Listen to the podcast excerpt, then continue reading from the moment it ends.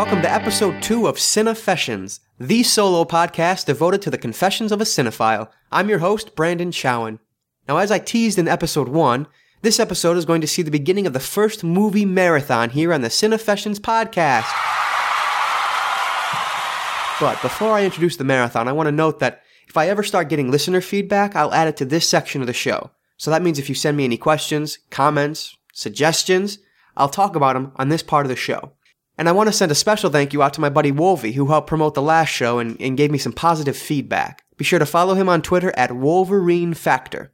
Alright, so as some of you might know, along with watching movies, I also enjoy playing video games a great deal. And one of the first games I remember watching my uncle play when I was younger was the survival horror game Resident Evil on the original PlayStation.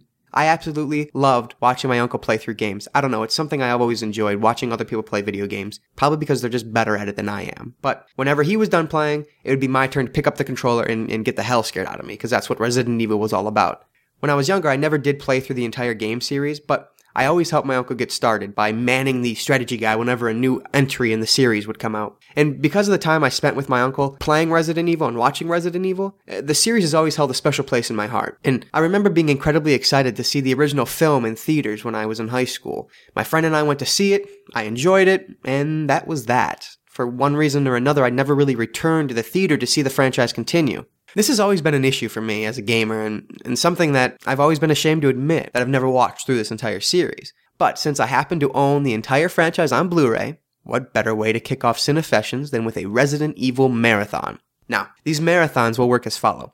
I'll review one movie in the marathon each episode. Then, after all films have been reviewed, I'll host a special awards show to give out awards for Best Picture, Directing, Acting, and so on. Now, there are no set awards because I'll be watching all different types of marathons, but you can always assume that there will be a Best Picture and a Best Acting award of some sort. So the Resident Evil Marathon will begin today, which is episode 2, and will wrap up with an awards show on episode 7. Now that means that I will be reviewing all five films for the Resident Evil universe. That's the four live action films and the one animated film for those trying to figure out where the fifth movie is coming from. So now that we all know how that's going to work, let's get to it. The first film on the docket is the original Resident Evil from 2002, written and directed by Paul W.S. Anderson. Let me start by giving a summary of the original film. The deadly T virus breaks out in an underground governmental facility known as the Hive, and an elite group of military personnel is sent in to find out A, what's going on, and B, how to fix the problem. Alice, who's played by Milla Jovovich, is suffering from amnesia, but she tries to lead the group through this underground lair, which is now infested with flesh eating, slow moving zombies. Alice slowly starts to remember who she is, but the group is running out of time. They only have three hours to complete their mission and escape the hive before the doors seal shut forever. It's the epitome of the sci-fi slash horror slash action hybrid that we see a lot nowadays.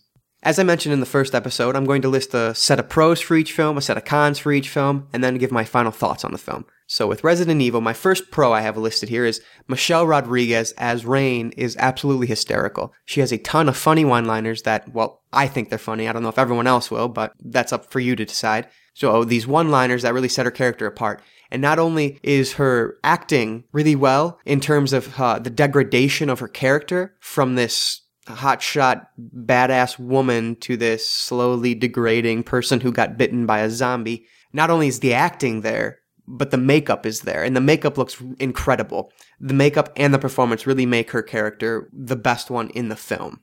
Another pro, the metal soundtrack is perfect for this type of sci-fi horror action flick. There's Marilyn Manson on the soundtrack, there's Slipknot, Coal Chamber, Adema, Fear Factory, Static X, Rammstein, Ill Niño, Mudvayne, Method Man, Saliva. It, it's a lot of very good heavy metal, rap metal, alternative metal, industrial metal, whatever you want to call it, that type of music, and it fits really well with this film. Also, the slow moving zombies harkens back to the original days of Night of the Living Dead, and it was really cool to see again because nowadays you see the running zombie, especially, I mean, even look at Resident Evil 5, the video game, you have fast moving zombies. Look at virtually any zombie film that comes out now, and you're gonna see running zombies, which is fine. I love that. Dawn of the Dead 2004 is one of my favorite zombie movies of all time, and they have fast zombies, but it was just interesting to see the difference back in 2002 when they were still using slow moving zombies for the majority of the zombie films compared to now when you see the fast running zombies. And so I really enjoyed seeing those slow paced zombies again. Also, there were some really nice kills. Most notably, the laser room. Now, I don't want to give things away, but when you get to that moment in the film, you'll know what I'm talking about and you'll realize that I'm absolutely right. The cool, the kills are very cool at that moment. The slow motion effects normally can be cheesy, but Paul W.S. Anderson manages to use them quite effectively. And they helped Alice seem like even more of a badass than she already did, which was something that was needed for this film because Alice kind of takes a back seat to the character of Rain. The slow motion effects really helped in that regard, and I really enjoyed them. Now, I knew coming into this film that this wasn't a movie version of the original Resident Evil game, and that's fine. I did love that Anderson threw in a lot of nods to the original game, though, including the mansion, the dogs, the crow, statues, and so on. Now, these things weren't hugely important to the story, but it was still cool to see that Anderson must have at least played through the game once, even if he did take this particular story in a different direction. So I appreciated that. And finally, the last pro I want to touch on is the action sequences were a lot of fun to watch, and really, that's what's most important in a film like this. The action sequences made a lot of sense. They melded well together to create the whole of the film. And so that was enjoyable. Now, moving on to the negative side with the cons. One, there's virtually no character development that's worth mentioning at all. And that lack of character, character development hurts when Paul W.S. Anderson is trying to get the audience to believe that Alice cares about the others in the crew and whether or not they will turn into zombies. I simply didn't believe that because they barely know each other. And through the film, we're never shown any sequences where they're really getting to know each other and really starting to care about each other. So that was a negative for the film. Number two, James Purefoy as Spence Parks was very blah. The character is boring and lifeless, and the fact that I could tell he was trying to hide an accent really didn't help his cause. In such a big production, there really should be a dialect coach to help keep the actors in their appropriate dialect. And it was disappointing to see him slip into his normal British dialect at points when it obviously was not a British character. Third, the ending was incredibly inconclusive and disappointing overall when looking at the film by itself. The absurdity of the men in white, which this isn't really a spoiler at all, but the absurdity of the men in white appearing from nowhere and then the obvious setup of the sequel was a bit much. But given that they knew they were going to be making a sequel, or rather they assumed they were going to be making a sequel, I can see what they were trying to do. Mm, but still, it's very inconclusive for one film, so it's hard to look at this film on its own.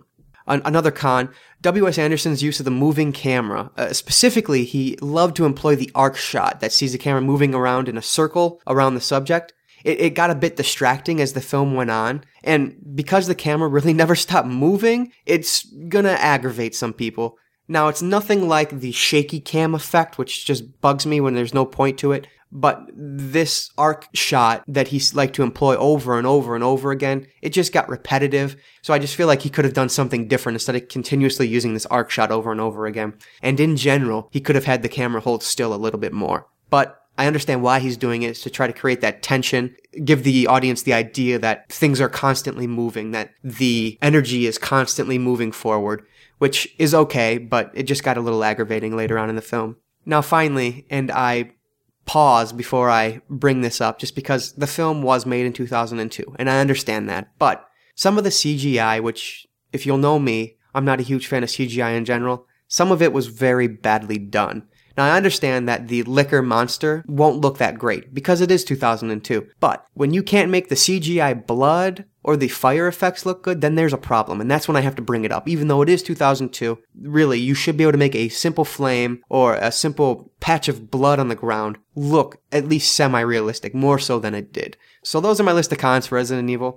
My final thoughts, I enjoyed Resident Evil quite a bit. There were problems, but I feel like some of the cons I listed, like the lack of character development, will reappear with the sequels. This is an action movie with zombies. And though it isn't entirely faithful to the video game that it's based on, it's still a fun movie and I recommend it.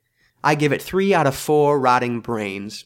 So, movie 1 of the Resident Evil Marathon is in the books. Now, as I mentioned earlier, that's the only film I've seen from the series, so everything else from here on out will be first time viewings for me.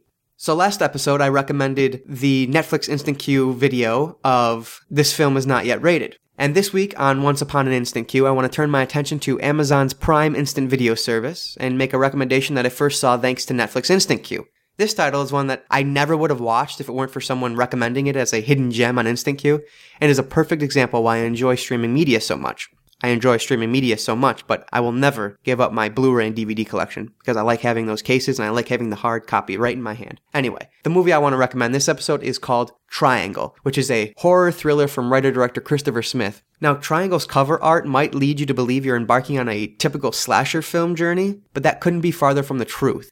Triangle is about a group of friends that are trying to enjoy a nice day off in their yacht somewhere near the Bermuda Triangle, and a storm rolls in, and the group is forced off their boat and onto a passing ship. The strange thing is, though, that the ship appears abandoned. When the friends start disappearing, the group realizes that they're not alone. Again, it might come off as a typical slasher film, but there's so much more to the story, and I would hate to give away and spoil it for those that haven't seen it yet, so this is one that you're just gonna have to trust me on. Triangle's a fun movie, and one that you'll remember a long time after it's over, simply because of the sheer originality of it all. Christopher Smith is an excellent director with a small filmography, and if you haven't spent any time with his films, Triangle is an excellent place to start. For those of you that might be interested in others, Black Death, Severance, and Creep are all available on Netflix Instant Queue. For some reason, Triangle is off of Netflix Instant, but according to canistream.it, it is available on Amazon Prime Instant Video. So if any of you listening decide to watch any of my Once Upon an Instant Queue recommendations, I'd love to know what you thought of it, so please let me know. Alright? And that's going to do it for episode 2 of Cinefessions. On the next episode, I'll continue the Resident Evil marathon with Resident Evil Apocalypse from 2004. And as I mentioned in the last episode, I love to hear feedback from you guys. You can reach me on Twitter at Psymin1, that's P S Y M I N 1, or email me at Psymin1 at yahoo.com. Leave a comment at my blog, Psymin1.wordpress.com, or leave an iTunes review, which will be available shortly. There are plenty of ways to reach me, so don't be shy. Whether it's positive or negative feedback, I'd really love to hear from you guys. I hope you enjoyed the show. Thanks a lot for listening, and I'll catch you next time.